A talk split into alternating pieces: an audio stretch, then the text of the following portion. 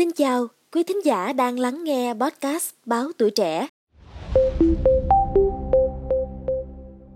Thưa quý vị, ngày 1 tháng 4 hàng năm cũng là ngày mà nhiều người hâm mộ từ khắp nơi trên thế giới sẽ đổ dồn về Hồng Kông để tưởng niệm nam diễn viên, ca sĩ tài hoa Trương Quốc Vinh.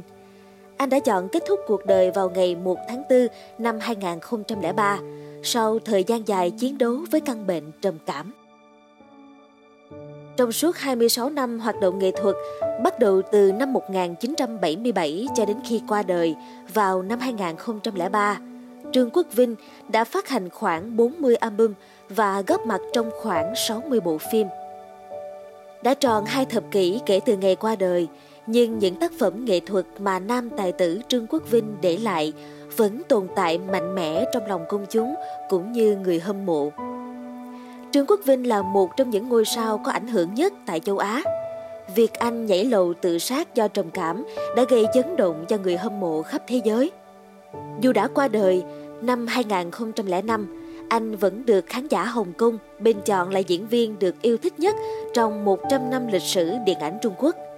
Anh cũng là ngôi sao châu Á duy nhất có mặt trong top 5 biểu tượng âm nhạc toàn cầu do CNN tổ chức bình chọn năm 2010. Chịu ảnh hưởng từ những nghệ sĩ glam rock thập niên 1970 như Elton John và David Bowie, Trương Quốc Vinh là một nghệ sĩ không thể nắm bắt.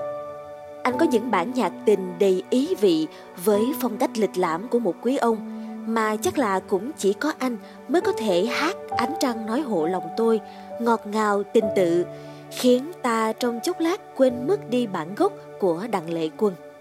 Thế rồi ngay sau đó, anh lại khiêu khích, tán tỉnh, thách đố với bộ trong sốt như một quý cô sạch điệu.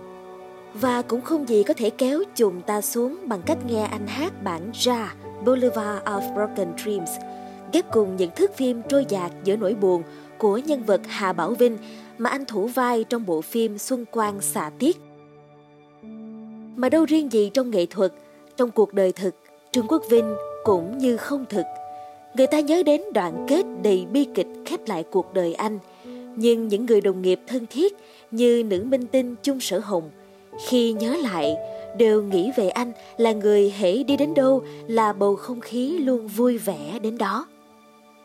Thứ duy nhất dường như không thay đổi là dù cho anh hát nhạc gì, đóng vai nào, mặc đồ gì, cư xử ra sao. Đó đều là tình yêu của anh dành cho chính mình, là một Trương Quốc Vinh kiêu hãnh về bản thân.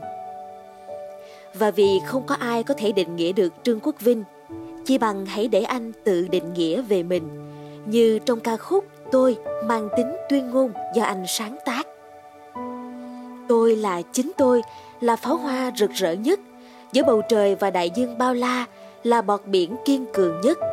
Tôi yêu chính mình là kẻ khiến tường vi nở đầy khác biệt, ngay giữa sa mạc hoang vu vẫn kiêu hãnh trổ hoa. Cảm ơn quý thính giả đã lắng nghe số podcast này.